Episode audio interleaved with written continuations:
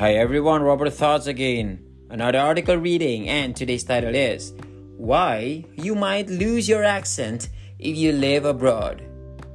Do you know anyone who lived abroad and came back with a different accent? Some people could develop a different accent at university, or children might come home from school speaking with a different accent than their parents. Writing in the conversation, Jane Setter from the University of Reading says people's accents are fluid, meaning they can change over time. And she says people who move to a new place will probably modify their accent. They may do this consciously or unconsciously, perhaps because they want to be understood, to be accepted in the community, or to avoid local people making fun of the way they talk. It's been found that even when we cry as babies, we imitate the intonation we hear around us.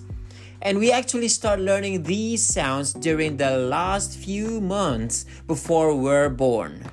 So we're programmed from a very, very early age to try to sound like we fit in. Your accent can have a real effect on your life.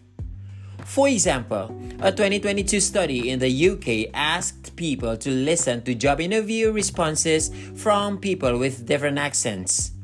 While the responses were all the same, participants said people with BBC English or Queen's English, which is used most often in the south of England, were the most suitable for the job.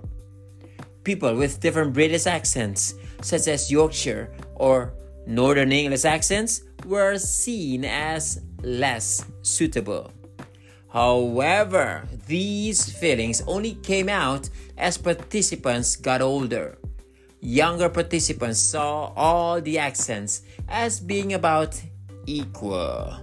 But some people's accents don't change even if they live abroad. This could be because they are very secure in their identity and feel less need to fit in with others, or because they consciously decide they want to keep sounding different. Setter writes, They may even have an accent, others won't.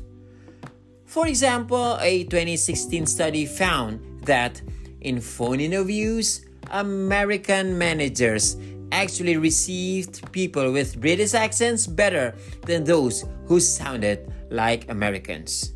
That's it, everyone. Thank you very much for listening, and I'll see you again. Bye bye.